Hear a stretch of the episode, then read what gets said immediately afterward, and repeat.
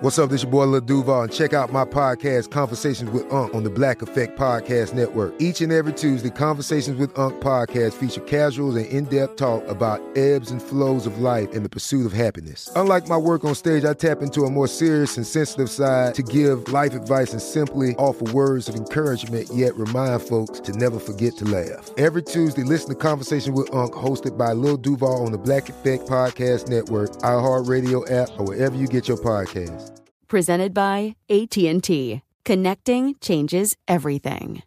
Enjoy all your favorite sports like never before at BetMGM. Signing up and playing is so easy. Simply sign up using code Buckeye and receive up to $1,500 back in bonus bets if you don't win your first bet. When you register with BetMGM, you can get instant access to a variety of parlay selection features, live betting options, and the best daily promotions in the business. And with BetMGM at your fingertips, every play and every game matter more than ever. Place your moneyline, prop, and parlay bets with the king of sportsbooks today. Sign up using code Buckeye and receive up to $1,500 back in bonus bets if you don't win your first bet. That's right, up to $1,500. Again, sign up using code Buckeye and receive up to $1,500 back in bonus bets if you don't win your first bet. BetMGM and GameSense remind you to play responsibly. 21 plus and present in Ohio. Subject to eligibility requirements. Rewards are non-withdrawable bonus bets that expire in seven days. Gambling problem? Call 1-800-GAMBLER in partnership with MGM Northfield Park. That's 1-800-GAMBLER.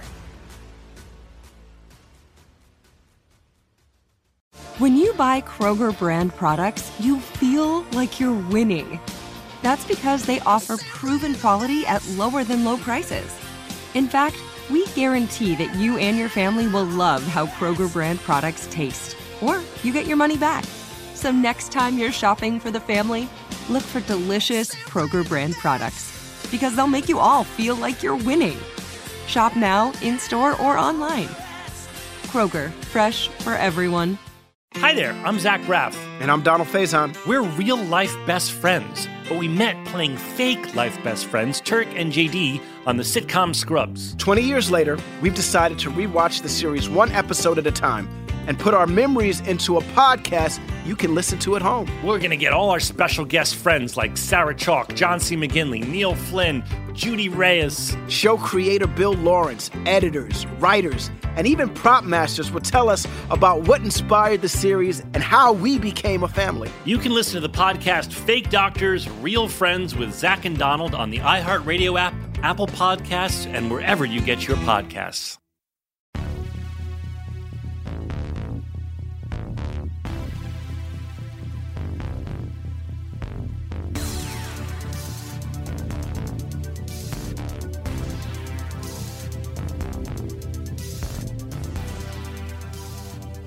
Hey, everybody. How are you doing? I'm Ray Harkins. You're hanging out with 100 Words or Less, the podcast, on this fine evening, morning, afternoon, whenever it is you were consuming it. I appreciate you downloading this and putting the show into your ears because it's, uh, you know, there's a million things to do, but you've decided to spend time with this guest, and uh, both the guest and I appreciate it. And the guest this week is Ryan Patterson from Fotocrime. He also played in a bunch of other incredible bands, Coliseum, and he's just been very active within the music scene for many, many years. He's a true DIY lifer, as I like to call them. And uh, I just, I, I love him. I think he's an incredible human.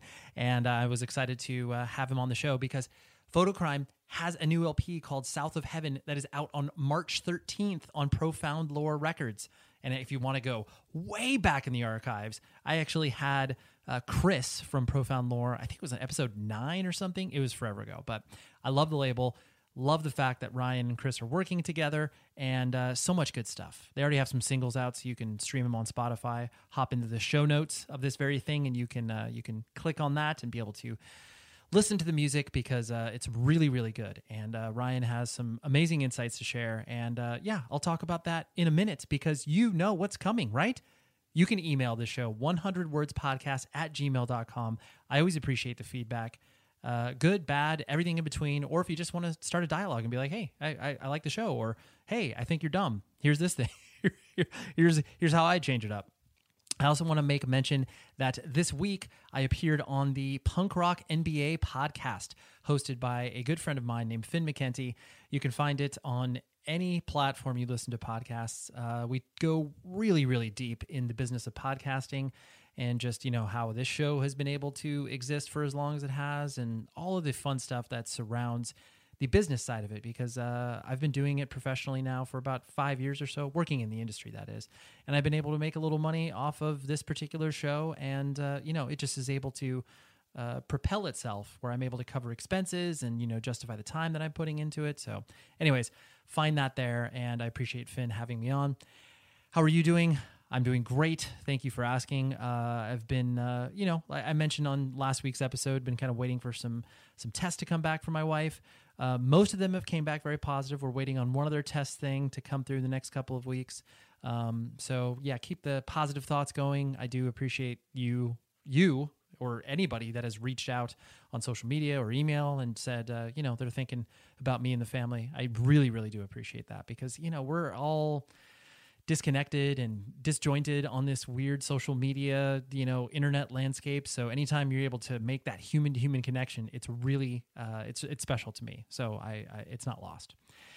Anyways, um, yeah, let's just talk to Ryan because, like I said, he is uh, a lifer. He offers up some really compelling insights. We get to talk about Louisville a lot, and I love that because I, I just love that particular music scene. So here's Ryan, and please check out the new Fotocrime record when it comes out next week, okay? So, yeah, here's Ryan.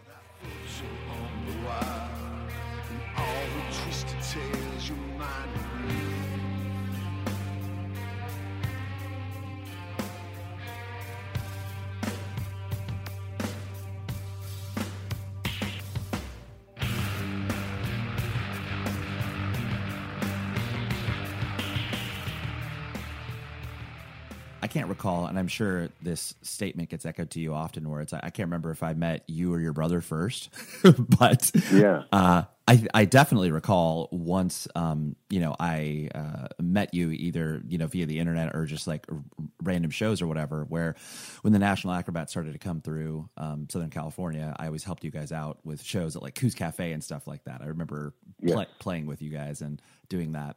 Um, the thing that always really um, attracted me about you in particular was that, uh, frankly, all the musical projects that you've been involved in, you've always, you know, they've always been, you know, uh, I guess rock in nature, but they've always been left of center. You have never done anything that is really like kind of uh, quote unquote traditional, for lack of a better term. Um, oh, that's good. Yeah, and I and at the same time, I also think it's kind of like it's weirdly in the water in Louisville. Like I think that you know so many bands that have come from there, like yes, they kind of stay in a lane that people can appropriately identify them, but at the same time, it's hard to be like, oh yeah, like you know, like National Acrobat. It's like, oh yeah, I guess you could call them a hardcore band, and like Fotocrime, like I, I, I guess you could call it sort of like you know, new wavy in a way. Um, yeah. Anyways, but the, the the whole point of that, me saying that is, um, do you? I, I guess it's a large question, but like do you i guess kind of notice that from a sort of you know local scene per se or has that always just been kind of like the uh the the space the headspace that you occupy?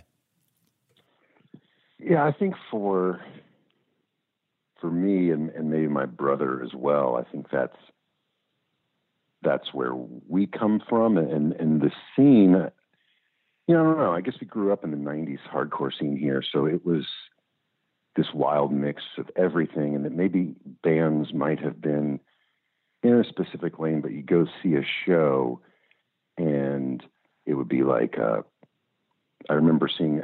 I can't remember if it was. It's maybe veil. It was like a drum machine two piece open that was kind of godfleshy, and then like a full on metal band, and then a veil played. And I remember seeing, you know, just wild bills of bands in Louisville, and it wasn't about specific genre. Like uh, Big Wheel was the singer of Squirrel Baits band in the '90s, and they would open hardcore shows. Like my high school band played with. You know, we opened, and then it was like Big Wheel, and then Guilt, and so it was this thing. So I, I think that kind of affected us, and also probably even more than that was the fact that we grew up completely isolated from any music scene or any culture. But you know, Evan and I grew up in a small town called Elizabethtown, Kentucky. It's like an hour south of Louisville. But when you're a kid and you can't drive, it might as well be Mars. You know, yeah, hundred miles. Yeah, it's, you know. So it's so we just you know, or I got into music through skateboarding and through whatever tapes were available at the local sh- like local store in the mall. So I, I was thinking actually this weekend for some reason that I'm really fortunate to have gotten into punk in this period where I kind of discovered in a, in a very chronological way. It was kind of like, you know, Stooges, Damned, Ramones, Sex Pistols, and then onward, um, because that was what was readily available. And then once I got into Dischord, none of that stuff is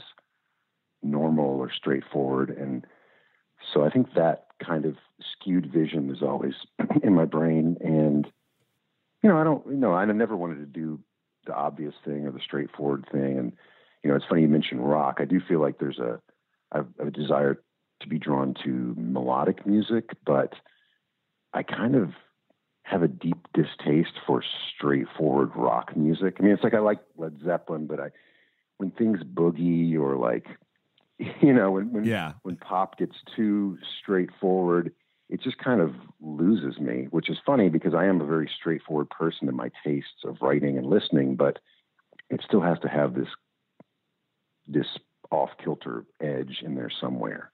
Sure. No, I totally get what you're saying, and I, I think that you know something you said in there that I think you know really struck me is the fact that um, you know when you are uh, you know a younger person getting into a particular style of music um, you're, you're mostly devoid of context you know you're just it's instinctual. You listen to something and you like it. You don't really um, you know apply it directly to a quote unquote scene as it were where i think to your point if you were completely immersed in a scene your that influences you know your opinion on certain music just because it's like oh like you know it's either my friend's band or you know like it, it, and that's not a bad thing per se. It's just the uh, you know you're allowed to kind of explore more musical landscapes when you're just you know poking around. You're like oh yeah i like I, I, like offspring and i like egghead. And you're just like what? That doesn't make any sense. But like it right. it, because you are young and you're just like well yeah i like it all. Um you know it, it makes it easier for you to navigate that.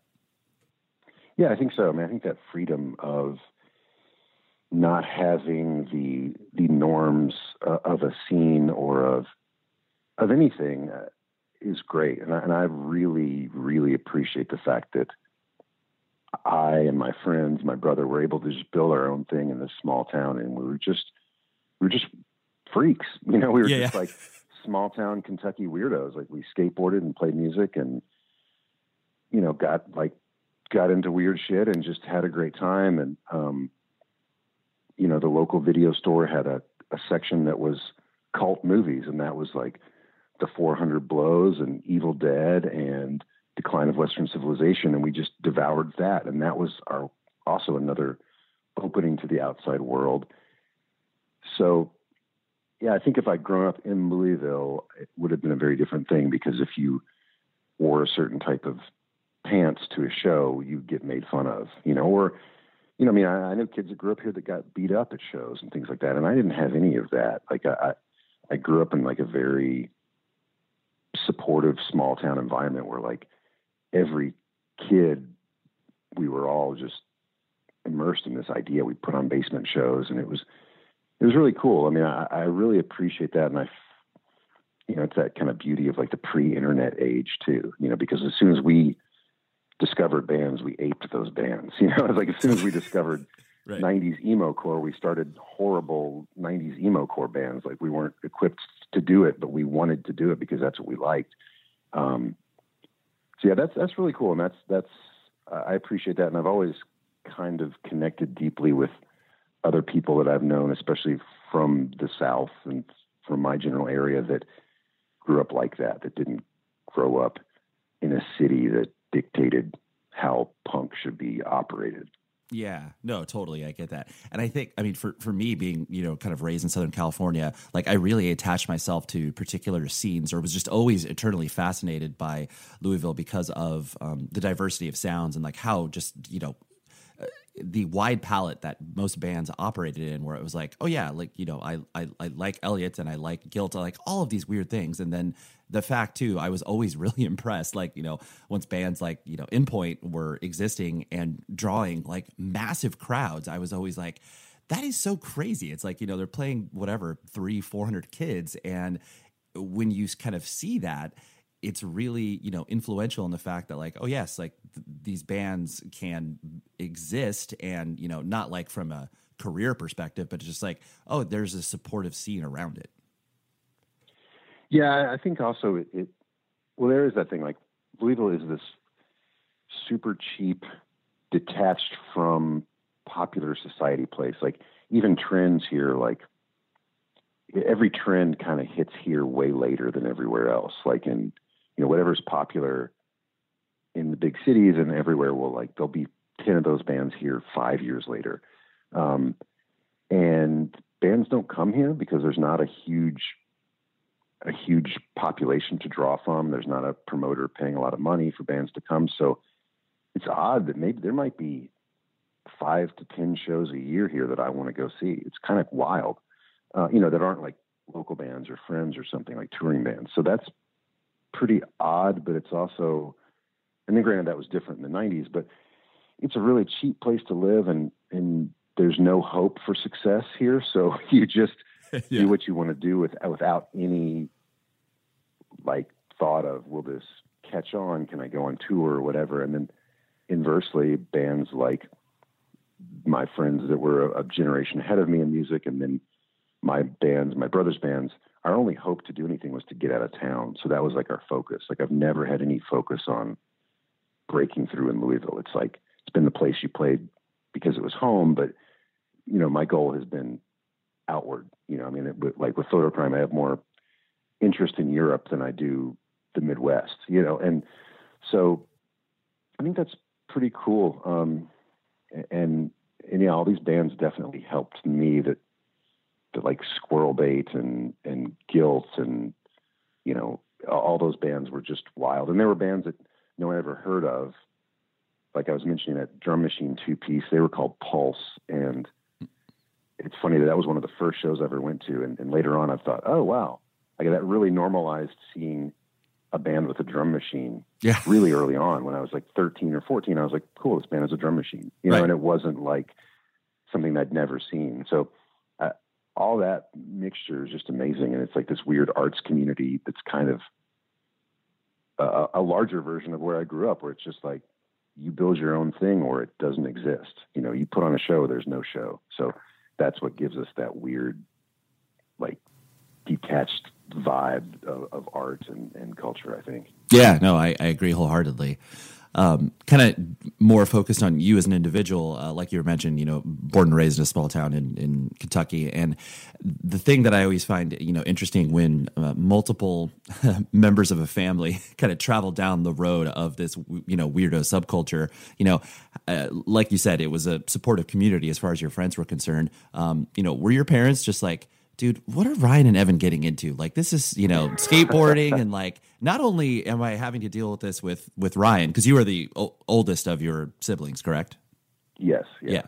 And so, like, not only Ryan is is doing this, but he's you know leading his younger brother, and like, we just don't know what to do. Or were they generally like, okay, as long as they're you know staying out of trouble, it's okay?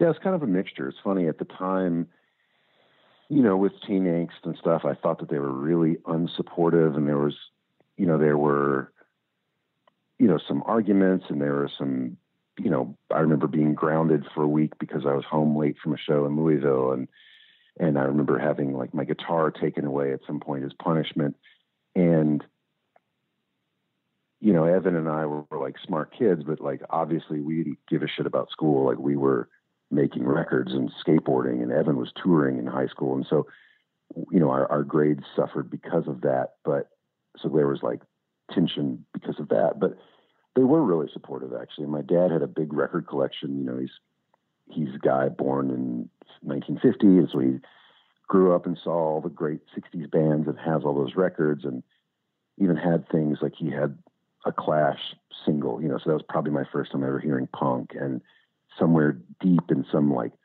old Warner Brothers like compilation, there was Black Sabbath song on there, and that was the first time I ever heard Black Sabbath. And um, so I think there was this mixture of being supportive, like they let us practice in the basement, they let us have basement shows. After I bought my own guitar, eventually they bought me a guitar for Christmas one year, and I remember them buying us skateboards and shit like that. And so you know, they were very supportive, but yeah, it was like we were freaks. You know, like I said, we were maniacs, and Right. they didn't understand any of it. Like, you know, it was the day of like baggy jeans, and it was the time of like crazy stuff. I mean, I, you know, I, yeah, we were into like straight edge as kids, so there was like XXX on things, and parents were like, "What the fuck is that?" you know, and, Totally. and I remember like, you know, I think Evan, maybe me, one of us had like a shelter shirt, and they're like, you know, what in the fuck is are you doing with like a Hare Krishna shirt? You know, like they just don't. Yeah. So it, it's super wild, and then just like punk in general. Even prior to that, I'm into like the Sex Pistols and things that are like really gnarly. You know, like that that stuff is to this day is is extremely angry and aggressive and and pushes boundaries and pushes buttons. So, and to think that these are people that grew up through the 70s and, and heard all of this stuff from a mainstream, you know, media perspective that it is bad. I mean, my parents were really, my dad in particular was for some reason really anti curse words in songs and would like screen my records and I would get in trouble. I remember getting in big trouble for the Embrace record because every other word was fuck. I don't Like give the I don't give a fuck about your buddy, dude. right. Even though the message is like the most, like almost like remedial in its like in its goodness, you know. But Yep. but it's like, uh, you know, the curse words. And then and it's funny because I didn't listen to metal growing up, and I always thought that how funny it would have been if I had been into metal. That like how much worse it would have been. I'm like, what if I bought Slayer records and King Diamond and right. all this kind of stuff. But instead, it was like the Misfits and Danzig were like the things that my parents were really freaked out by. So it was a mixture of all of it. But looking back, I, I, I see that like they were actually incredibly supportive. Like it's kind of unbelievable. And same thing with like, uh, you know, I got into vegetarianism when I was 13 and, and, um, and my parents were really supportive. I remember friends of mine were like, you know, my parents, I have to eat like a, you know, bread with like the, the cheese that comes in the plastic wrapper. That's all I eat at home. They won't, they won't accommodate me. My mom always did. She was into Diet for New America in the seventies. And, and I remember going to a co-op when I was a kid. So when I made that change, it was supported and I don't remember any pushback, which is pretty wild that like a 13 year old kid can go vegetarian Yeah. and have that support. So that's cool too. And then those are things that really stick with me. Like now, you know, growing up and having more empathy for your parents and understanding a little more of their their lives and struggle and, and like it's it's pretty fucking cool. Yeah. So even though there were rough times, there was like a lot of a lot of support as well. And, and my parents are my dad's artistic. He loves music. He draws. He paints. Um, and my mom is like this amazing, like spiritual, kind person. So we each got like elements of them. You know, hopefully the best and not all the worst. The show is sponsored by BetterHelp. We all carry around different things that stress us out, right? Like maybe it's something really, really small, like, man, that parking space, it's always taken. And I wish that I would be able to like get it instead of, you know, this person that maybe, you know, is the most courteous and considerate. I know that's something very random, but it's true. We all experience different things throughout the day that trigger us in so many different ways. And there are many times where I have been like, I wish that I had a, a spot or a repository for me to, you know, get this stuff off of my chest. Because if you bottle it up, that is no bueno. And then all of a sudden you explode on a coworker or a friend or a family member being like, the parking spot. And people are like, what are you talking about? That is where therapy comes in. And I love working with BetterHelp because I'm a huge advocate for therapy, broadly speaking. So if you're thinking of starting therapy, please give BetterHelp a try. It is so easy because it's entirely online. It's designed to be convenient, flexible, and suited to your schedule. All you do is fill out a brief questionnaire and then you get matched with a licensed therapist. And if you are not vibing with the therapist for any reason, you can switch it out at no additional charge. Get things off of your chest with BetterHelp. So visit betterhelp.com slash Ray today to get 10% off of your first month. That's better, H-E-L-P dot com slash Ray. Enjoy all your favorite sports like never before at BetMGM. Signing up and playing is so easy. Simply sign up using code Buckeye and receive up to $1,500 back in bonus bets if you don't win your first bet. When you register with BetMGM, you can get instant access to a variety of parlay selection features, live betting options, and the best daily promotions in the business. And with BetMGM at your fingertips, every play and every game matter more than ever. Place your moneyline, prop, and parlay bets with the king of sportsbooks today. Sign up using code Buckeye and receive up to $1,500 back in bonus bets if you don't win your first bet. That's right, up to $1,500. Again, sign up using code Buckeye and receive up to $1,500 back in bonus bets if you don't win your first bet. BetMGM and GameSense remind you to play responsibly. 21 plus and present in Ohio. Subject to eligibility requirements. Rewards are non-withdrawable bonus bets that expire in seven days. Gambling problem? Call 1-800-GAMBLER in partnership with MGM Northfield Park. That's 1-800-GAMBLER.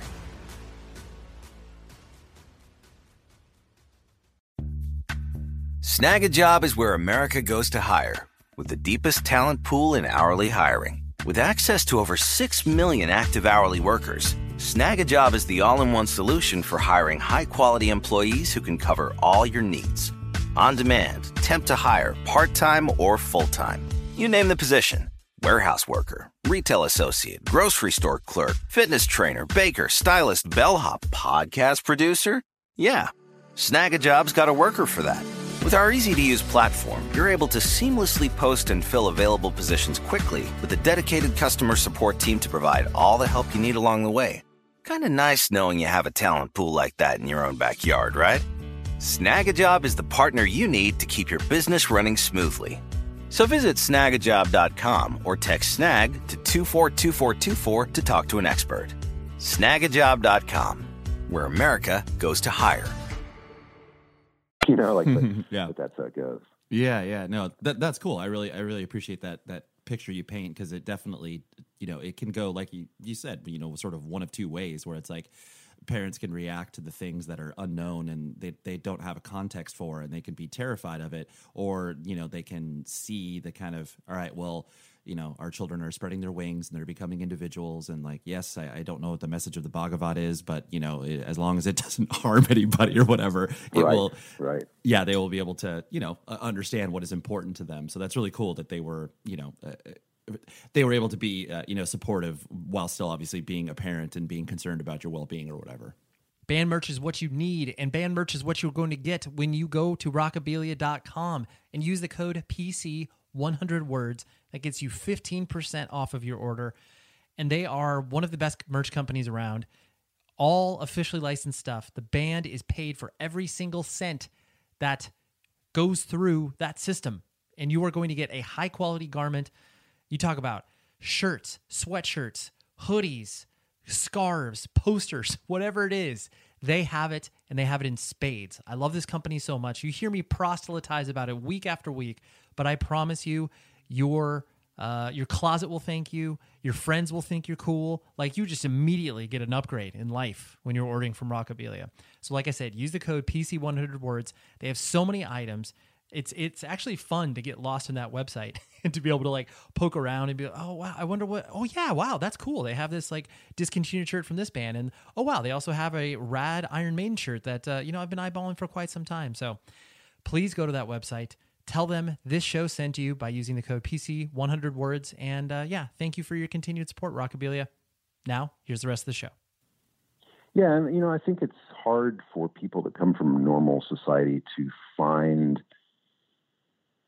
what's good in boundary pushing art and to find you know even in in things that are very nihilistic or extreme to find what's what the point is of that um there's not necessarily always bad you know? I mean that's and like i said i didn't grow up with metal but like that's the thing with metal like people identify with it because they were loners or or or disaffected and so people that were from straight culture only saw the the bad of that of that the evil you know and and that's how i feel with like you know film and, and, and records. I mean i feel like i'm probably into like some stuff that's more extreme than it, than i was when i was a kid but like you know even like horror films i see horror films as being like a direct lineage from art house cinema and that all that is about creating art like like the great thing about a horror film is that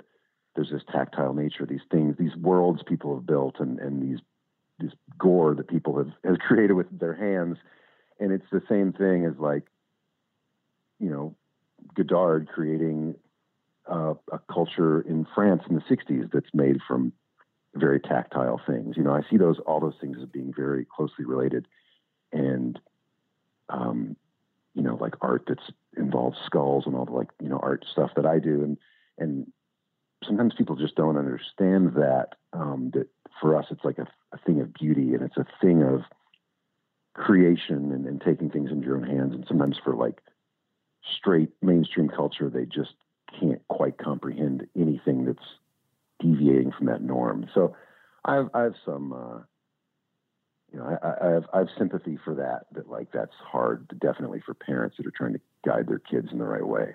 Yeah, totally yeah, exactly where it's like the the moment that you uh you know get into uh you know uh, uh italian zombie movies and uh lucio fulci and you're just like oh, uh, I, this is this cannibal holocaust. What are you talking about? This is terrible. I can't let my child watch right. this. Yeah, but yeah, ho- hopefully you're obviously of age where you know you can at least rent that movie yourself. Well, rent. Who, who am I saying? Renting. but, right, right. Yeah, but find that movie yeah. yourself. Um, yes. And, and kind of like you mentioned, like you didn't necessarily, uh, I, I, guess, care about school. I'm sure you, you know, applied yourself to get, you know, appropriate grades to you know, get the pressure off of you. But um, did you have kind of any sort of vision in regards to oh this is like my life path this is the sort of career i want to pursue? Or you know by that time you were obviously really really involved in music and that was um, you know took up most of your time. Uh, how did you kind of you know did you find yourself gravitating towards like oh i'd like to be a history teacher? Or was that even on the radar? Not really. Like i i, I wanted to be a, a designer. I wanted to be a, a graphic designer. And i there were people that that I saw that were designing records and shirts and stuff that and you know this is like the mid 90s so we're talking like pretty remedial days like this is before everybody had photoshop or whatever. So um, there were like a handful of people that i saw their artwork and i was like wow okay this is what i want to do. And then i mean just you know my, my grades were fine and i applied to colleges all over. Like i had a, a girlfriend that moved from Kentucky with her family to Washington State, and I was thinking about going to Evergreen State out there, and but then I ended up um, staying here and going to the University of Louisville for a brief moment to, and I wanted to do graphic design, and I remember them like the counselors sending me to like the only computer classes at the time were like office related things. You know, I guess like accounting and Excel or whatever was the, the you know similar thing back then. And so there was there was no computer aided graphic design art program in U of L at the University of Louisville in 1995, which is pretty amazing, you know. And, yeah.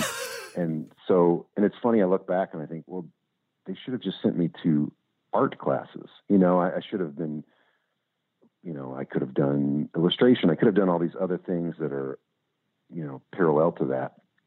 But because of that, I just had no interest. I mean, I took like a film class and that was great, but, um, you know, I just wanted to do bands. So, uh, you know, I, I spent all my money on buying gear and putting out records. And, you know, I thought my high school band would continue on and it like pretty much immediately broke up and I floundered a bit. And, um, then I just hung around Initial Records, which was based in Louisville. It started in Detroit and moved to Louisville.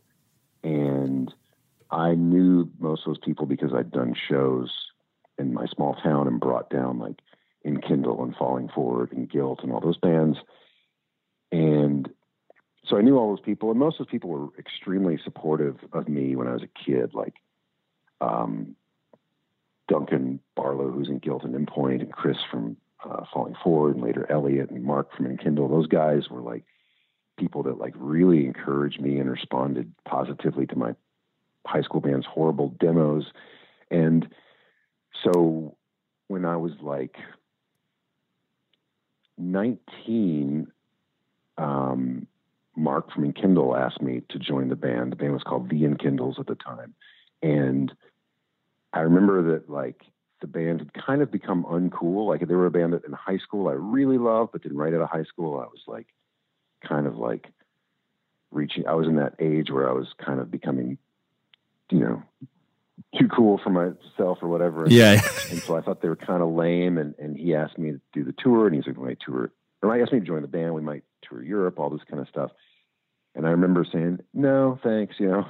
And I was Yeah. living in in my mom's house at the time, and I told her, and she's like, "What the hell are you doing? You know, this is a band. They're going to go on tour. They're doing what you want to do." And I was like, "Oh, okay." You're right. So I, yeah, it's really funny. I'm, I don't know if she even remembers that or, or if we ever talked about it, but so I called him back and I was like, okay, yeah. And so that was like the first band I actually toured in, recorded an album with them, and that kind of set it off. And then from there, soon after, I I got a job at Initial Records and then was there for a long time and, and kind of went through that whole trip where I was like the zine dude and then the full time designer and then the label manager and then Andy, the owner, and I booked all the Krazy Fests after the, I think after the first one, I was directly involved in all the rest of those. And so, and that was pretty much it. I mean, that like set me off on my course. You know, I, I've never had a regular job since then. You know, I was like maybe 20 or 21 when I first started working at Initial.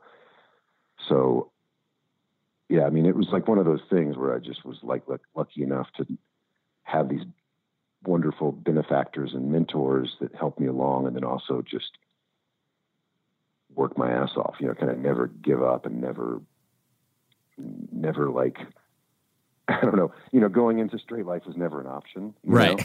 Um, yeah. It was always going to be the, the yeah the the weirdo, uh, well you know quote unquote weirdo thing where it was just like well yeah like I'm working for a record label and it's like you know most people look at working for a record label as being like you know the the suit that's flying around scouting bands or whatever so it's like you know having no context for what a record label actually is from an independent variety it's like oh yeah I guess Right. that makes sense but the absolutely i mean yeah the the thing that I was always impressed with too, in regards to uh, you know initial, because that was also you know really really foundational for me. Uh, you know, just kind of starting to get into you know more styles of music, and the the thing that I always appreciated, which I know was was really um, what attracted a lot of people to initial, was just the the the sense of humor. Um, you know, the fact that it was like. Uh, you could tell that everybody took uh, things seriously as far as like, oh yeah, we want this label to you know be able to support bands and be able to support itself, and you know we'll put out catalogs and you know we'll have photo shoots with uh, you know people wearing the shirts and stuff, and you know it's quote unquote slick, but not in the way that uh, obviously like Victory Records was slick at that time, and it it, it seemed like a very much a antidote for uh, the you know making sure that yes we're serious but at the same time like we also know how to have fun. Um I, I i'm sure that was in a direct sort of correlative reaction to some of the things that you guys noticed out there. Or was that just kind of like no this is kind of uh, the the this is an amalgamation of all of our personalities Yeah, I'm, I think that, and I can't take responsibility for that at all, like because I kind of came into that. But I think that it was more of the responsibility, like, or I mean, the, the personality of those guys. Like they, you know, Andy from Initials, like a really smart guy, like a, a business dude, and and kind of analytic, but he's he has like this really dry, smart ass kind of sense of humor. And Mark from Enkindel was a big part of that that personality of initial in those days and he was just like a a showman and a smart ass and a and a you know a joker and and so all those people and and their various like other people that had kind of came and went it was this kind of yeah this kind of smart ass thing that was like i felt like that was initial's thing but it was like done in a in a very uh professional way you know like everything looked nice and like um so yeah, I think that was just part of that personality, that like that kind of like Louisville kids were always wild and went on tour and did crazy shit and right you know right like the you know the Kindle guys were just all hellraisers and that was like their thing. Um, yeah, so when I came in, I tried to keep that going and we did that. I mean, in hindsight, like my era, like I was a pretty shitty graphic designer. I was new to it and and you know I think the only the only downfall with that is that sometimes I think our our our humor led into snark, you know, like, and we Sure. tried to avoid that, but sometimes that kind of like thing. I remember like we we did we would do reviews of every single fucking record in our distribution. So like our catalog was like, totally. And you had the, you, you you also had the symbols too, right? You had yes, the we had like I- icons of like what they related to, and and like uh, you know, and all that stuff, and and it was just a massive undertaking that these catalogs that we would do quarterly were like we basically had to listen to and write something about every record. But sometimes it was like we were making fun of the record, even though we were trying to sell it. And I remember a couple people getting you know hurt about that, and like, and this was all young people that were also like extremely insecure, you know, and so we were all trying to kind of like be funny and be smart and, and do our things, but we're also like jealous little bitter turds at the same time, you know. So it was like it's kind of wild. It was kind of a wild time, but it, it definitely like that. All that is like the absolute ground zero groundwork for me and what I do now. Like my trajectory in life, like in so many ways, like would have never been what it is without Initial Records. And like, you know, Andy Rich, who owned Initial, was is a good friend still, and but was like a just one of those people that like believed in me and just for some unknown reason just would do anything for me and let me book my tours from from Initial from Initial's phone and website and you know email and let me design records there and at some point paid me on a salary so I was getting paid even when I was on tour and and that doorway of yeah you know hey this is Ryan from Initial Records. We book the National Acrobat. It it it opened a door. You know it was an email address that people would respond to. And it was pretty fucking unreal. And then this guy Kelly Cox that worked at Initial got hired right around the same time I did is uh, about 13 years older than the rest of us. And he and I are the one that ones that did Shirt Killer. Uh, Kelly's not involved anymore, but uh, we were we did Shirt Killer, and he was another person that was like a big brother, mentor figure for me. So those two guys in particular, like, just absolutely changed my life and and, and Yeah. enabled me to be where I am now. So it's pretty fucking amazing, and it's cool that there was a time uh, that that was that there were labels and people that could do that and that kind of that kind of infrastructure to, to bring people up. You go to a lot of shows. I go to a lot of shows. Well, I don't go to as many as maybe you do because, you know, maybe you don't have these obligations like, you know, like a wife and child and all that other stuff. But what you are looking, and frankly, what I am looking for is kind of a special experience, you know? Like, yes, it's cool to go to shows and, you know, watch the band and leave, but sometimes you're wanting that little extra thing, whether it's a piece of merch, whether it's a special experience, like, you know, showing up before the show and having coffee with your favorite band and asking them some questions and being like, why did you do this song this way? Or why did you record with this person? Soundrink.com is the place for all VIP packages. They are an unbelievable company. They work hand in hand with the management and the band to be able to craft these custom experiences for you. This isn't just a plug and play cheesy thing that everybody band rolls out and is like, all right, whatever, we'll do this thing. It's like, no, they get into it with these bands. They create fun experiences that, you know, you toss an extra 20 bucks and you're able to get a rad silkscreen poster or like i said some you know tangible experience in regards to uh, you know showing up early and, and hanging out with the band or whatever. So go to soundrink.com find your local venues find your local tours and you will be able to not only support these bands as they're out on the road but you know support the scene okay?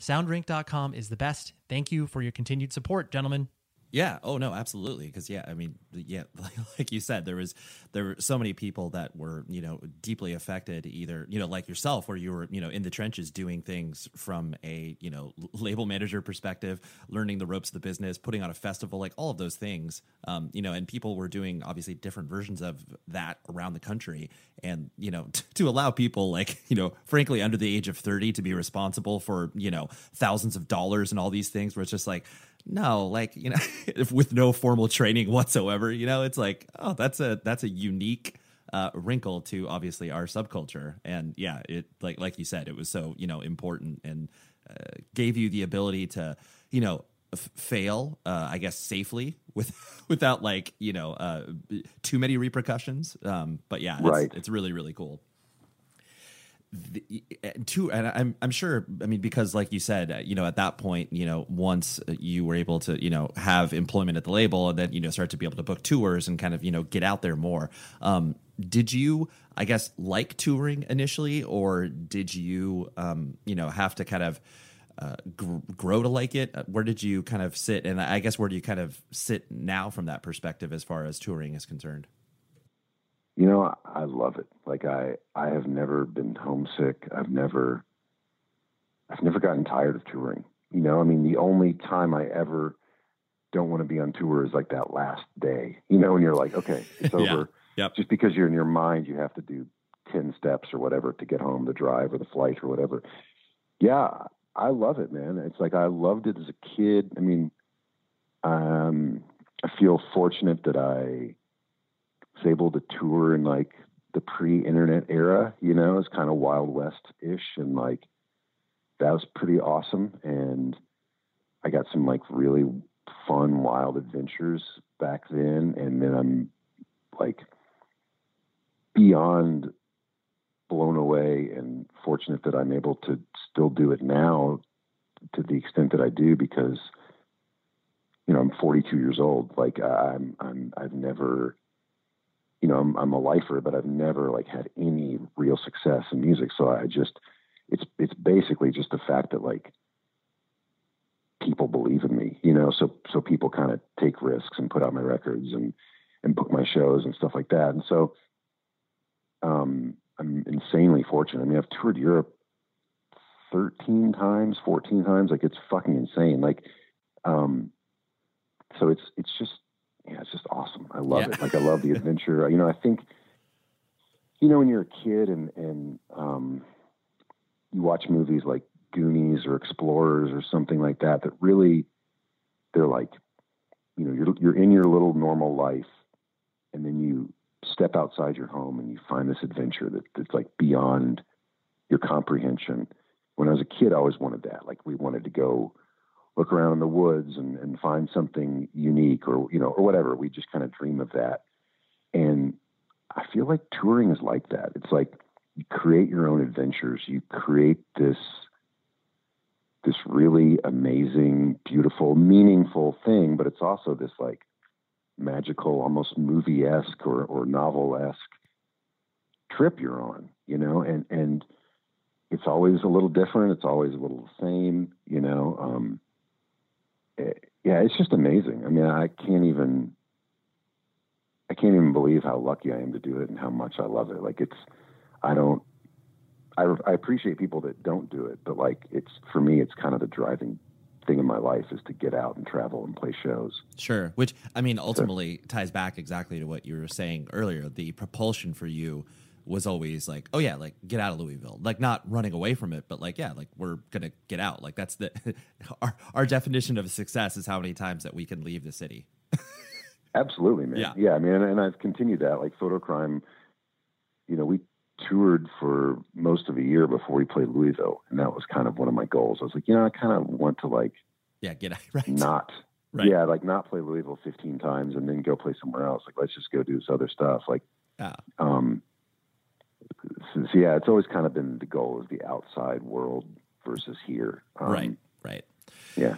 Um, and you know, kind of because uh, I mean, for as long as I've known you, and as, as long as I've observed your you know drive in music, um, you know that you've always kind of taken this sort of um, workmanship discipline to the way uh, that you not only do the business of the band from you know booking and all that sort of stuff, um, but then just your your output as very much like um, you know and it's not to say that you don't derive any joy from this because I clearly see that, but just like the uh, sort of workmanship that it takes to kind of you know put a band sort of out there, um, you know, in ways that uh, other people, um, you know, it, it maybe seem like they're you know just from my perspective, like I guess less disciplined for lack of a better term. Um, you know, do you is that like a mischaracterization of, of, my sort of outside observation of that, or you know, do you kind of view um, you know the artistic process as like like oh yes, this is work. This is not like you know the traditional definition of work, but this is like you know I gotta I gotta sweat this out. I gotta like you know put put myself into it in a way that um, you know some people would define as like oh a job. Um, in some ways, it's funny. Like I definitely changed my songwriting approach um, about a little over 10 years ago to be more uh, like regimented and and more like um, yeah like a little like workmanlike i guess. Yeah like you're saying. Um, but i don't want it to ever seem like i'm yeah this is definitely not a job like right, you know, music right. is not like is not my job and it's i'm like insanely creatively driven like i you know i'm probably creating something, whether it's a shirt design or a song or something involving all of those things every single day. And I'm just like pushed forward to do all this stuff with like, uh, you know, a, a, drive that like sometimes I'm just like, Jesus Christ, should you slow down? Like it's, it's hard. If, if I could, I would love to be the Ramones and release an album every six months. Like that would be the shit. Like the fact that I have to like put out a record and wait two or three years before the next one can come out because of how people digest music or whatever is like that's torture to me, you know. And um, I mean, you can look back at Coliseum, which was obviously my previous band before Fotocrime. We released an, an outrageous amount of stuff, like five albums, but lots of EPs and splits and live records and just all this stuff. I mean, maybe too much stuff because, but it was like I just love doing it. I love making songs and I love recording and writing and playing music and and I love the sound of guitars and I love singing and I love writing lyrics. Like I love every single fucking part of it. And the part I don't like is I don't like trying to market it and I don't like submitting myself to people and I don't like all that kind of bullshit. Like, you know, I don't I don't I don't like the stress of like, will people come to the show? I don't like worrying about whether anybody's going to buy the record, all that kind of stuff. And, um, but every other part of it I fucking love, you know, and, and it's just a drive to do it. And it's just what I do. It's who I am. So it's like, and that's luckily changed. I think for most of my adult life, I, I, my self-esteem came from music. And if someone liked my song, it made me feel better about myself. And um, in the last few years, I've been very lucky to have had like a very massive change in myself in every regard.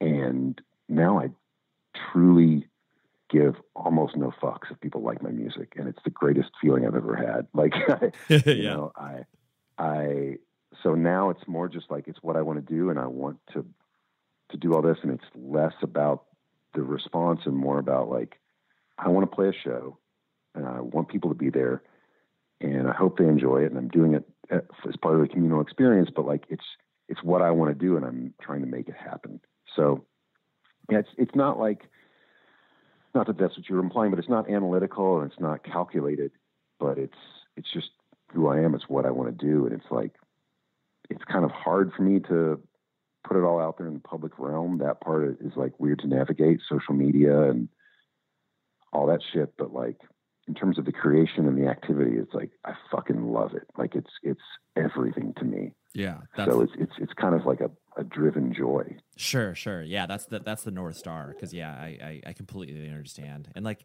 it, it's weird too because I think a lot of bands that um you know exist from the Midwest get kind of that sort of you know working class mentality that's like thrown on them where it's like, all right, I'm gonna I'm gonna go in there and you know really mm-hmm. really you know carve this song out from granted or whatever. And it's like you know right it, it it's it doesn't like yes it it can there can be elements of that but it's like you know yeah most people don't especially that are doing this uh you know in our subculture that have no you know illusions of grandeur that they're going to be you know a, a huge band or whatever. It's like yeah that doesn't that doesn't always apply. No i mean you know it's like i'm not like you know Pegboy working like i'm not like a you know a plumber and and and working class stiff kind of guy who like goes in and hammers it out. And I have, there has been a long period of time in music where it, I I see it as trying to draw water from a stone, where you go in with a group of people into a practice space, once a week, twice a week, seven times a week, whatever, and you try to pull music from that.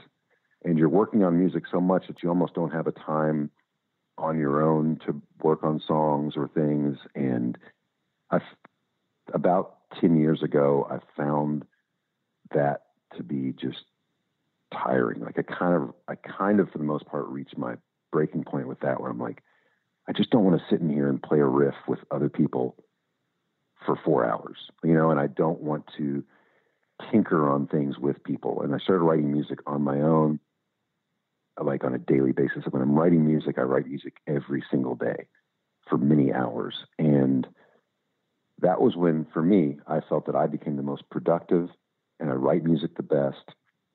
And um, I grew as a songwriter a lot. And, and that's how I continue to write. And obviously, it's kind of like developed to the point where it's just me. You know, I'm I'm like a yeah. solo artist now, and and um, while I love the camaraderie of a band and I love what other people bring to music, like for me personally, I feel like I am not as good as of a collaborator, and that I do my best work by really refining what I'm doing with like a, a very like very singular focus.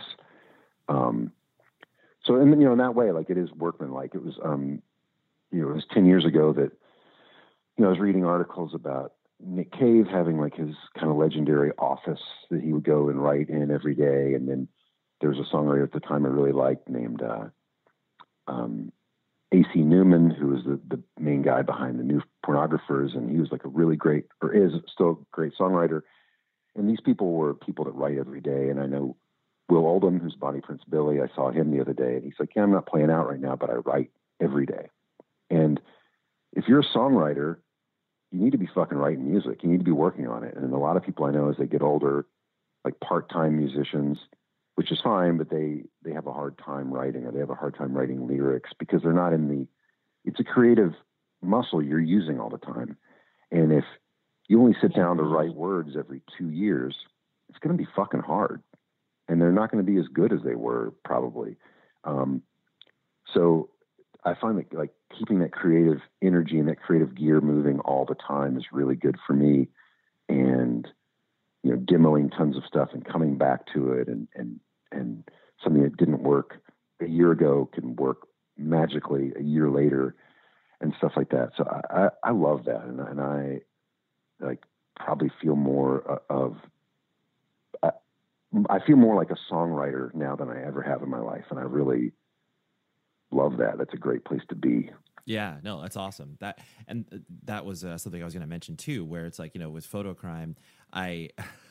I feel like you know for, for, people that you know maybe uh, have followed your musical journey and then look at the music that you're creating now, um, you know, to a sort of untrained ear, just be like, oh, this is you know this is a real left of center turn or what have you. But you know, I mean, I I, I see the direct correlation between all of them, um, and the fact that uh, you know, like you said, you feel more at home with this project than you have with anything else that you've done in the past. But it's obviously a culmination of all of those experiences in order to kind of hone it and craft into it.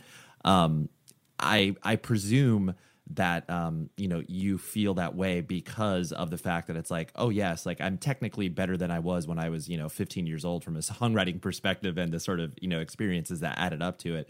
Um, do people give you that feedback of like oh man like you know this is a real departure from everything that you've done before? And um, you know uh, I, I, guess kind of not look at you quizzically but kind of have that uh, reaction initially. A little bit. I mean i think I think initially I thought that Fotocrime would be fully embraced by most of photo by most of Coliseum, my previous band's fan base, and I thought that I could those people that followed me for 12 years with Coliseum, I'd say, hey, here's the next thing, and found out pretty quickly they weren't going to. You know, they just don't like. Maybe that's just an algorithm thing or whatever, but like a very small percentage of Fotocrime's fans, whatever they may be, is are are Coliseum fans, and that's actually fine. You know, I mean, and I don't think it's a stylistic issue as much as it's just the uh, the way people, you know, way people approach music now, and like just kind of the the wash of of shit coming at you. Like, you know, I know that I'm that kind of person that like you know, for every person that bought a Husker Du record, not that many bought Grant Hart records, you know, but he was still just as good of a songwriter, you know, and so um, that kind of stuff uh, is just how it is.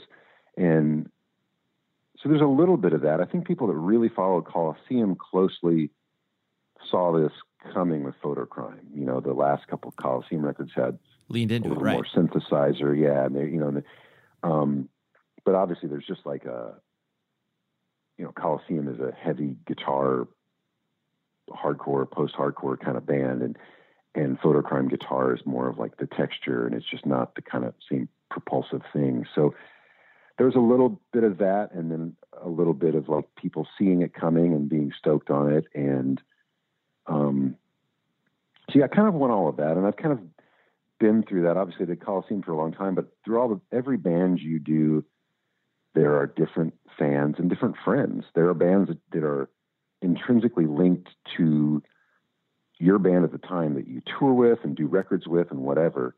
Then you start over, and some of those people come along and some don't. And you know, I even had a little bit of that where like bands that were really a big part of Coliseum's existence.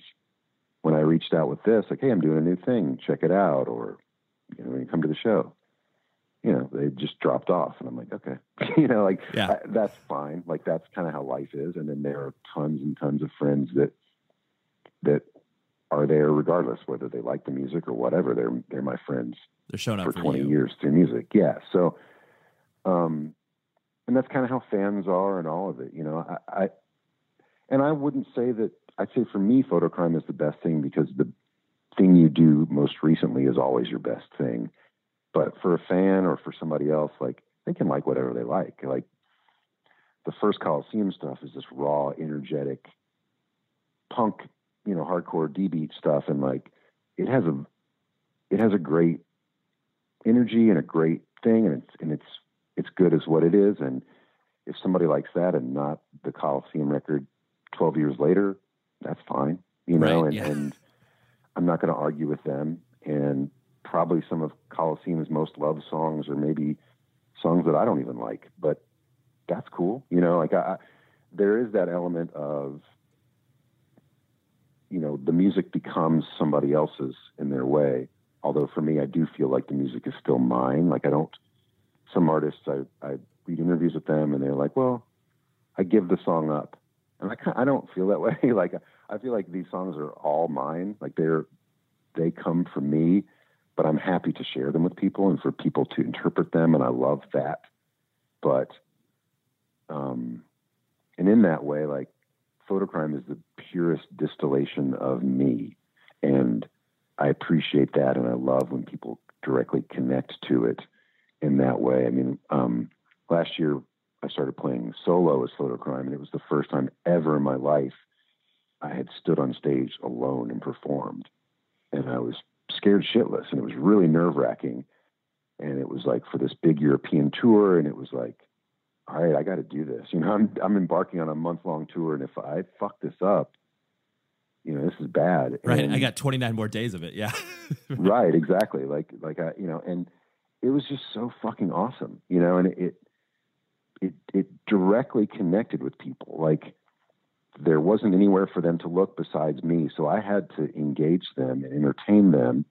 And when i communicated you know verbally between songs or, or through the music like when i connected with them I, I- I connected really well. And it was kind of awesome. And it was also that kind of thing where the audience Enjoy all your favorite sports like never before at BetMGM. Signing up and playing is so easy. Simply sign up using code Buckeye and receive up to $1,500 back in bonus bets if you don't win your first bet. When you register with BetMGM, you can get instant access to a variety of parlay selection features, live betting options, and the best daily promotions in the business. And with BetMGM at your fingertips, every play and every game matter more than ever. Place your money line, prop, and parlay bets with the king of sportsbooks today. Sign up using code Buckeye and receive up to $1,500 back in bonus bets if you don't win your first bet. That's right, up to $1,500. Again, sign up using code Buckeye and receive up to $1,500 back in bonus bets if you don't win your first bet.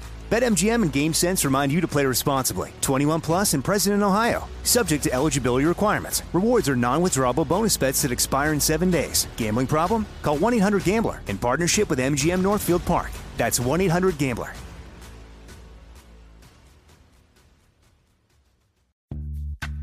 Snagajob is where America goes to hire, with the deepest talent pool in hourly hiring. With access to over 6 million active hourly workers, Snagajob is the all in one solution for hiring high quality employees who can cover all your needs.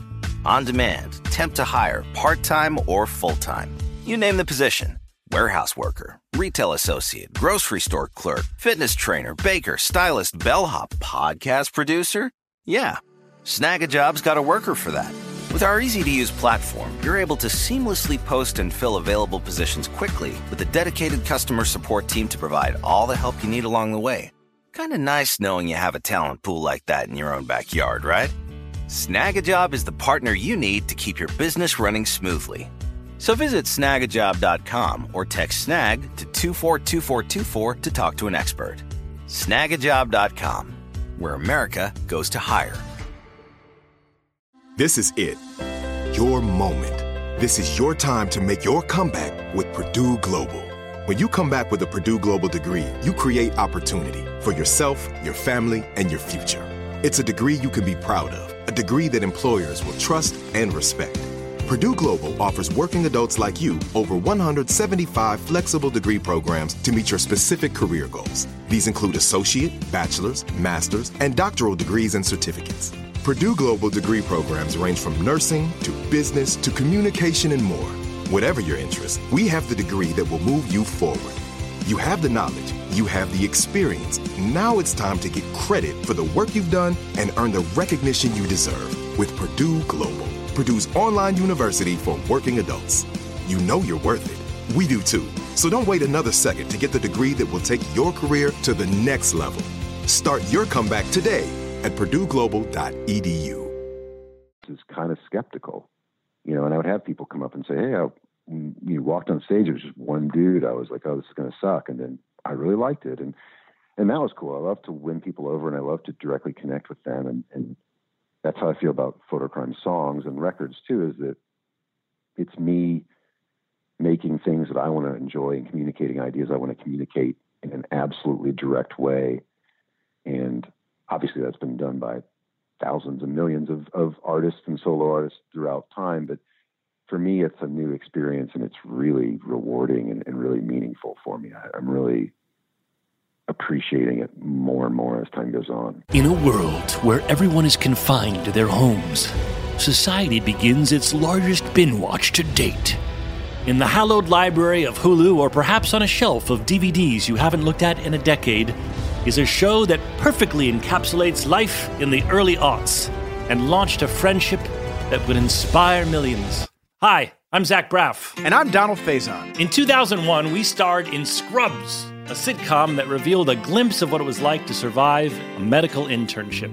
As Turk and JD, we explored guy love. Nearly 20 years later, a lot has changed.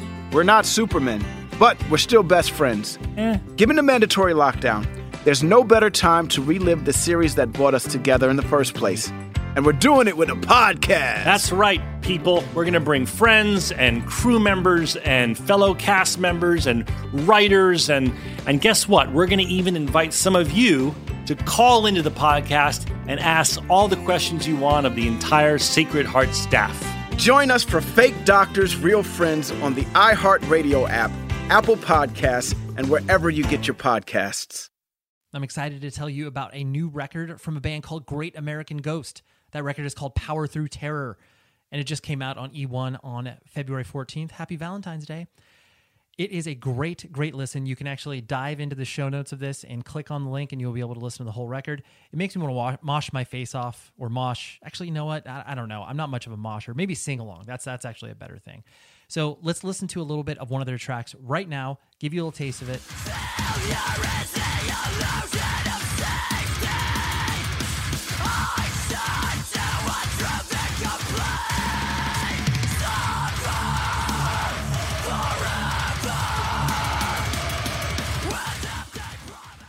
Pretty heavy, right?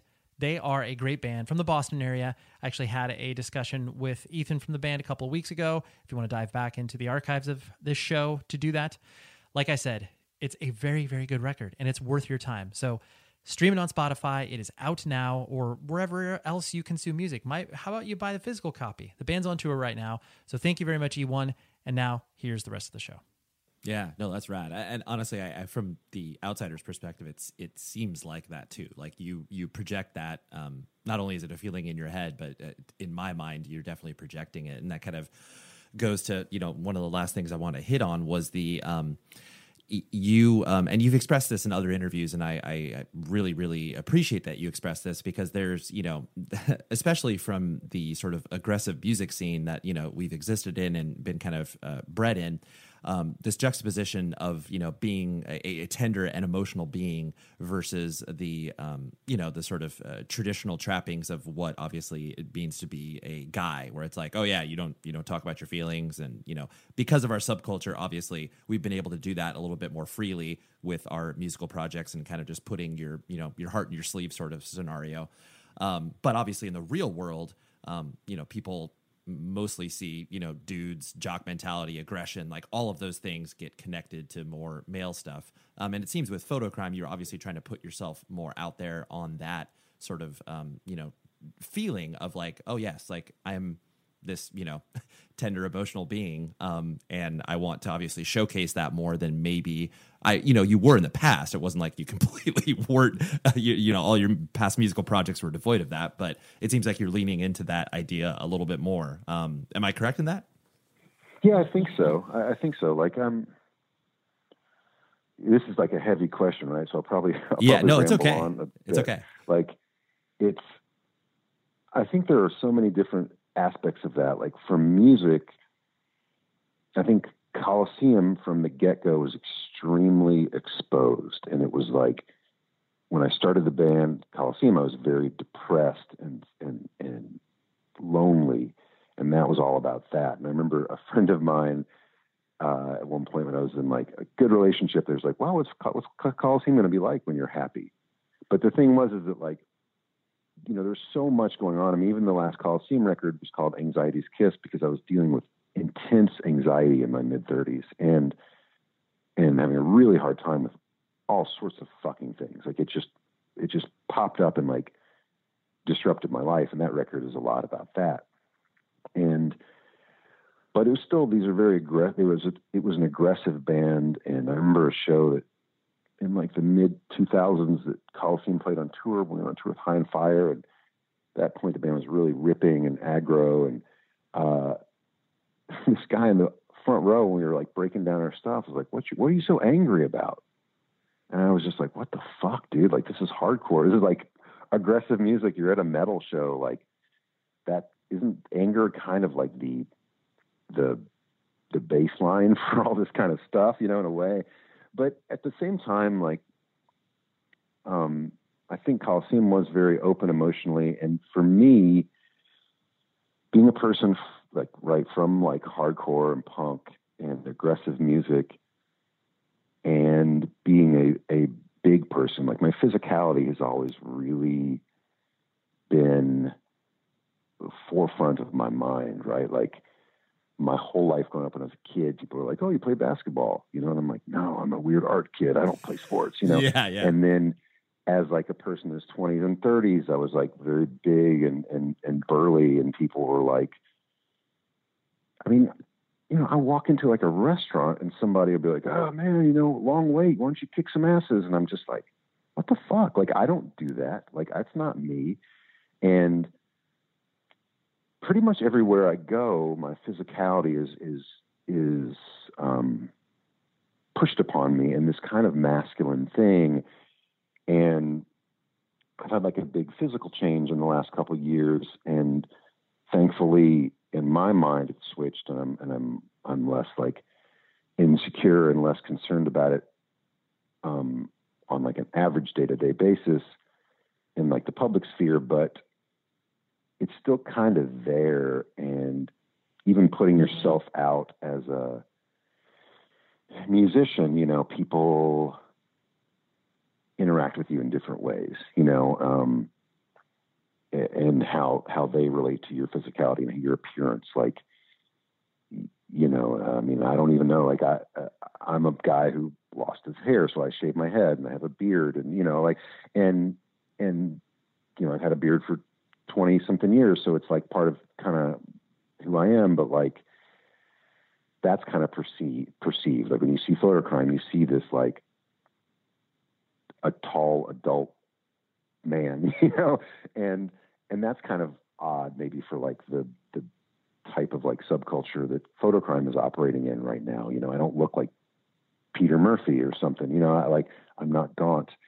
Um, so all that is interesting, and all that like affects me and my perception of masculinity. And I've always kind of hated the typical tropes of masculinity. And thankfully that's something that I learned from punk and from like the Dischord scene and and from like the, the music culture I grew up in in Louisville and and all that. Like you know I'm not violent. I don't fight people. I don't you know I don't I I absolutely like hate guns. I'm just like you know I'm vegan. Like I am a person who believes in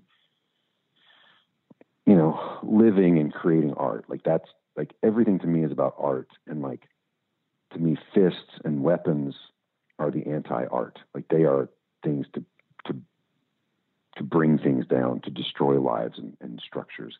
And masculinity is so pressed upon me and i have to be so aware of it in good and bad ways like i have to be aware if i'm walking down the street and a wa- woman is walking toward me that i can be an imposing presence Inversely, if I'm walking down the street and I'm six feet behind someone, particularly a woman, I can be a threatening pres- presence. And I need to be aware of that. I need to not make people uncomfortable with my presence. And if I'm at a show, I have to stand in the back because I'm six foot two and wide. So I don't, you know, I can't block everybody else and things like that. And so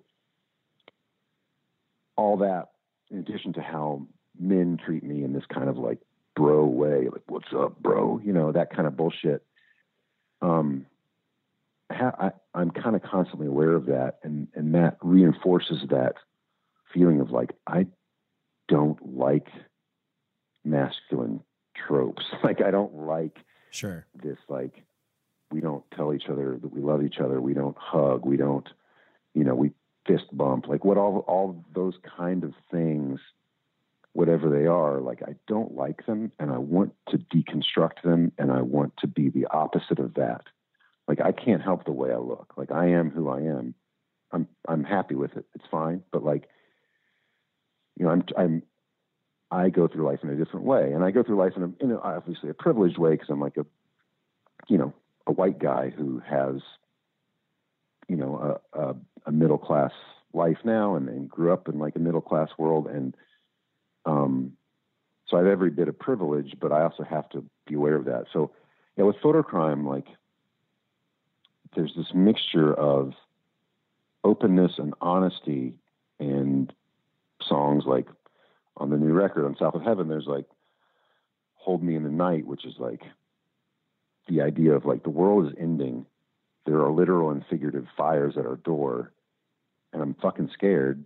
And like, let's let you know I, I, need to be held like i want that feeling right like i you know i i, I need comfort and you know that's not something that dudes are saying a lot or like yeah, that yeah, i yeah. hear in, in in in heavy music and um and then like the last song on the record is called tough skin and it's kind of this there's a lot of like truisms and, and, and, lines about actual things I've thought or felt or situations I've been in, but the general idea of the song is like, you know, we have to keep not just me, like like women, kids, you know, people in all sorts of different, you know, worlds, like trans people. We're all supposed to keep this this tough skin up. We're not supposed to be crying. We're not supposed to be whatever. We're supposed to be smiling on the fucking internet and in person and in jobs and everything else. Everybody's supposed to be all cool. And um, so, you know, that's kind of what that song is about. Like we all pretend we have tough skin and everybody is doing it and everybody's expected to be doing it. And on the inverse, like we're in a world where like you know, over over sharing and like sharing to the masses, and it's kind of a weird thing too that like that I struggle with when I perceive it from other people, and I struggle with it when I'm drawn to do it. You know, I've written and deleted a million public posts about things that were bothering me or things that I thought because I was like, I don't want to fucking share this in the public realm. Like, I want to share it. It's a thought in my mind, but you know, it's not for everybody, or like it's not for everybody for me. Um, so yeah, I do. I do very much want to break that down, and I very much want Fotocrime to be not about that, you know, it's Sure. like, but also represent what I am. Like, I'm not like a, like I said, I'm not like a frail, say kind of dude. Like I'm, I'm a, I'm a guy, you know, like I'm, I'm very much like, you know, Yeah, your a physical man and, and right your right, physical like, what's right your physical your physical nature. I mean it's like i i always uh, you know think back to like when i first heard like you know propaganda like they you know they had that song like i refuse to be a man. And like that was the first time where i like really actually grappled with my um gender where i was like oh yeah like you know but it's just like something something as simple as that is going to be propulsive for people um, especially that have never considered it and like you know what you were what you are doing by putting that thought out there um, is uh, you know is continuing the conversation and then hopefully maybe exposing some people to that idea of they need to wrestle with that notion of what their gender um, means you know both positive and negative Absolutely. And and you know, and beyond just gender, just like ideas of, of masculinity and femininity and things that are kind of beyond yep. even just gender, you know, and, and you know, and, and I don't write the songs with the idea of changing the world or really changing anybody or like with the idea of a message, but they're just things that are on my mind and things that I want to say. Right. And um, but it is interesting. I mean, I, I, like talking about it because it's something that's important to me and, and something that maybe I don't hear from people that look like me that much. And, right you know, and, um, and I've received some pushback, like some people I know, like a guy I know for a long time that I see every once in a while was at one of my shows and said like, and he kind of like skimmed an interview in the local paper here about me and was like, oh, I heard your like songs are like anti-man and you know like oh you know like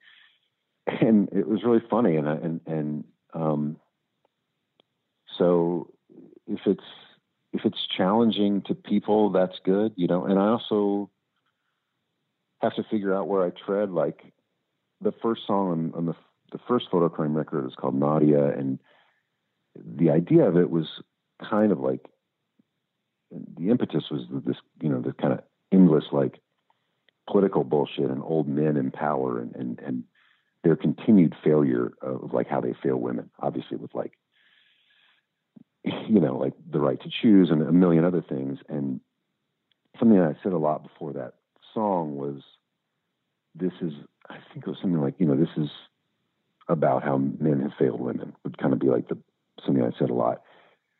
And somebody once said to me, a, woman said, "We don't need men to, like, I don't remember what the, what she exactly said, but like, you know, we need, don't need men to save us." And I was like, you know, absolutely not. And that's not what I'm saying. You know, I'm saying more like, men have failed you. Not that we need to be your saviors, but like, we have also we we also don't need to impede you.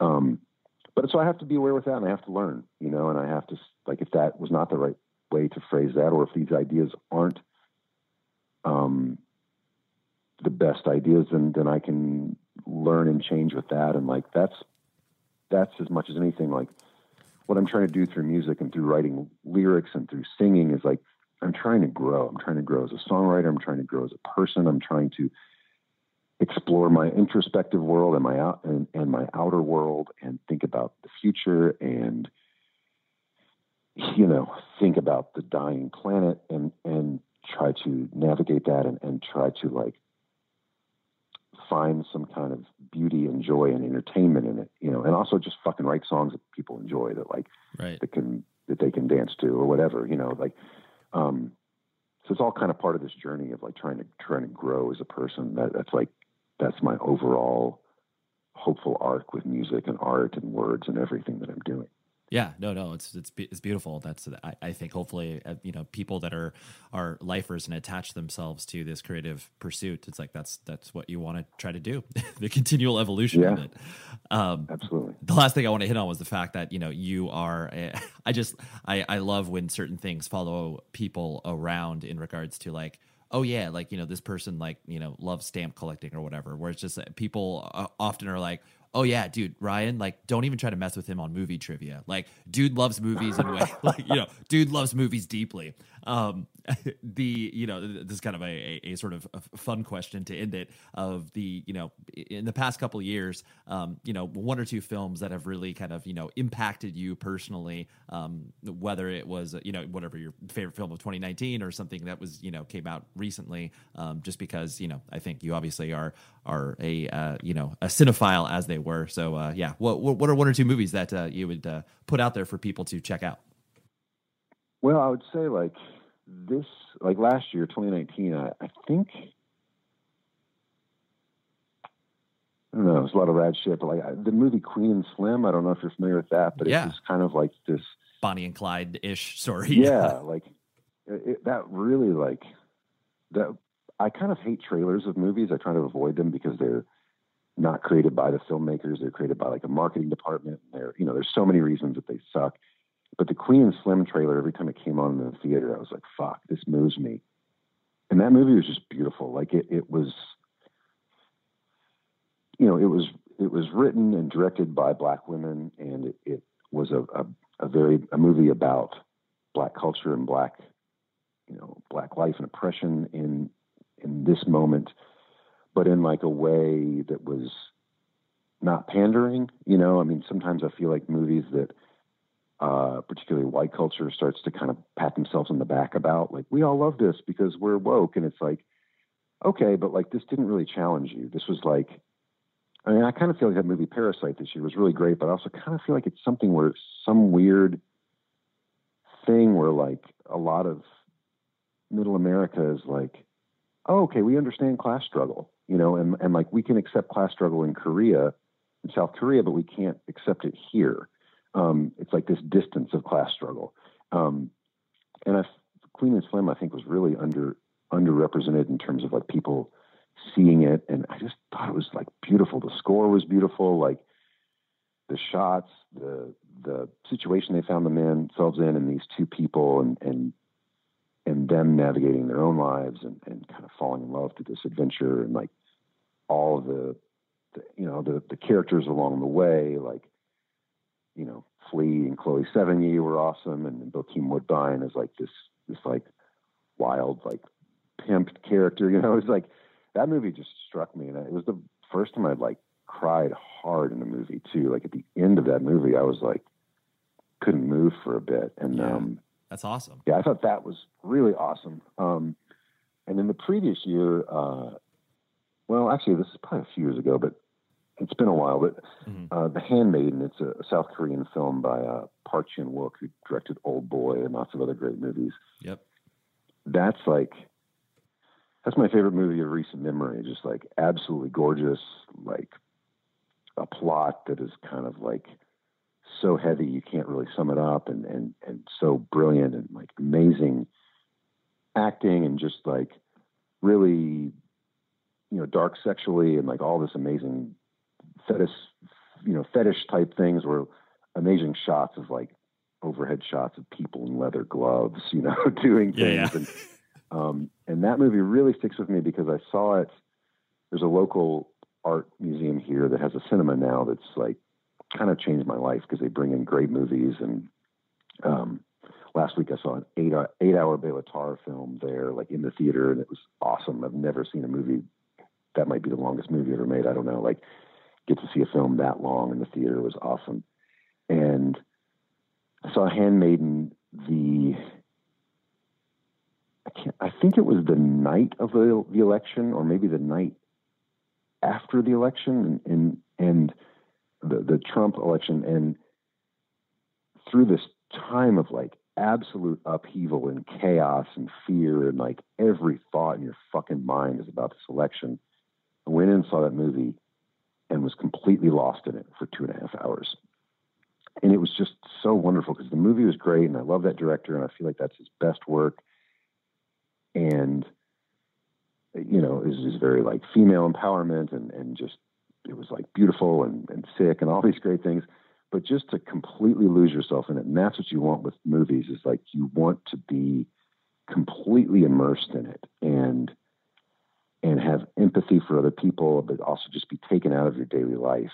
And it did that. And like, I'll, I'll never forget that feeling of like, I remember walking out and it was like, oh, fuck. you know, like, yeah, we're still in 2016 or, and we're still going to have this fucking guy. And like, who knows what the fuck's going to happen. And, um, but yeah, it was really beautiful. I mean, I, I think that like, I'm going to ramble t- tiny bit more, but like the film is so, is so important to my music as well. And like, it's the one thing that I kind of almost regret not exploring film as a career or, or some involvement in it when I was younger because I just needed to have the concept that it was accessible like I did music. Like I knew how to create music, but I didn't really know I could make movies or be involved in it. Um, but it, it's kind of my big passion and it's un, unspoiled, you know, or music, of course, you're the deeper you get into it, like sometimes there are moments when it's harder to enjoy it and you just look at it with a critical eye or a pessimistic eye and and film I'm ultra critical about, but I, I, I love so deeply and and of course like I I want my records and to you know bands always say this shit, but you know of course you want it to be cinematic and you want you know there are are films that that I want to create that that mode in my songs and my songs reference and are about films and filmmakers. I mean, there are songs on this record that are specifically inspired by certain movies, and um, so yeah, it, it's it's hugely important to me. But yeah, those are those are two: The Handmaiden and, and Queen Slim are a couple that stick with me a lot lately. Nice, nice. That's cool. Yeah, I just I I'm like you, where you know, film is such an important part of my life as well. And I, you know, it, it's always funny because like you you can get obviously just as obsessed with um, you know film and directors and you know composers as you can with you know obscure seven inches and stuff like that. So it's yeah, it's a beautiful it's a beautiful world. absolutely, absolutely. Well, Ryan, thank you so much, dude. I really enjoyed this and uh, getting to pick your brain. And uh, yeah, thanks for being so uh, so open. I really appreciate it. Absolutely. Thank you, Ray. This is really great. There you have it. That was Mr. Ryan. Thank you very much for coming on the show, Ryan. And thank you very much to Stephanie, his amazing publicist, for setting it up and uh, making it all happen. And like I said, check out the record March 13th, South of Heaven, Profound Lore. Do it up.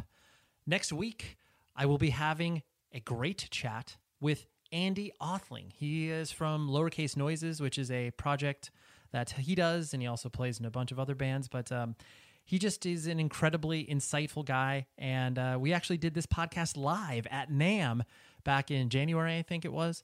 Um, and it was really interesting because, you know, here we were surrounded at this huge convention center in this podcast booth uh, at Gator Cases. Shout out to Gator Cases.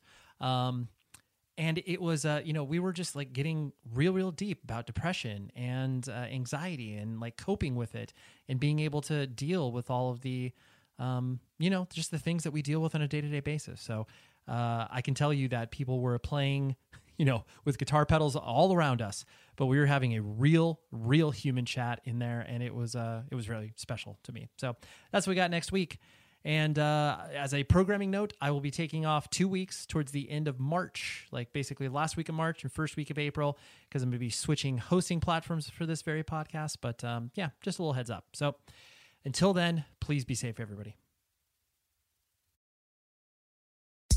Hi, I'm Esther Dean. I've made my life by writing songs like Fireworks by Katy Perry, Super Bass by Nicki Minaj, What's My Name by Rihanna, just to name a few. And now I'm having an absolute blast sharing some of the knowledge that I've learned with upcoming songwriters on Songland on NBC. I'm excited to welcome you to a brand new season of Songland and Songland's podcast, giving you new insight into the magical art of songwriting told by some of the best in the business, and also the pioneers and the up and comers who will be shaping the hits you'll be listening to for years. We have an amazing roster of talent this season. I promise you, you don't want to miss one single episode. Don't miss Songland Monday nights at 10, 9 central, and join us here on Songland's podcast, available every week after the show on the iHeart app or wherever you get your podcasts. The show is sponsored by BetterHelp. Trust me in saying that no matter who you are, mental health challenges can affect you, and how you manage them can make all of the difference. That's why everyone should have access to mental health support that meets them where they are and helps them get through. BetterHelp provides online therapy on your schedule. It's flexible, simple to use, and more affordable than in person therapy. Connect with a licensed therapist selected just for you. Learn more at betterhelp.com. That's betterhelp.com. Whether you're a savvy spender maximizing your savings with cashback rewards, a thrifty rate watcher seeking the lowest interest, or a travel enthusiast looking for extraordinary perks, Kemba Financial Credit Union has a visa to complement your lifestyle and unique needs. Apply today at Kemba.org to unlock a limited time 2% cash back on purchases and pay 0% interest on balance transfers for an entire year with a new visa from Kemba. You deserve a card that works for you. Restrictions apply. Offer ends June 30th, 2024. Judy was boring. Hello. Then Judy discovered ChumbaCasino.com. It's my little escape. Now Judy's the life of the party. Oh, baby, Mama's bringing home the bacon. Whoa, take it easy, Judy. The Chumba life is for everybody. So go to ChumbaCasino.com and play over 100 casino-style games. Join today and play for free for your chance to redeem some serious prizes. ChumbaCasino.com. No purchase necessary. Void where prohibited by law. 18 plus terms and conditions apply. See website for details.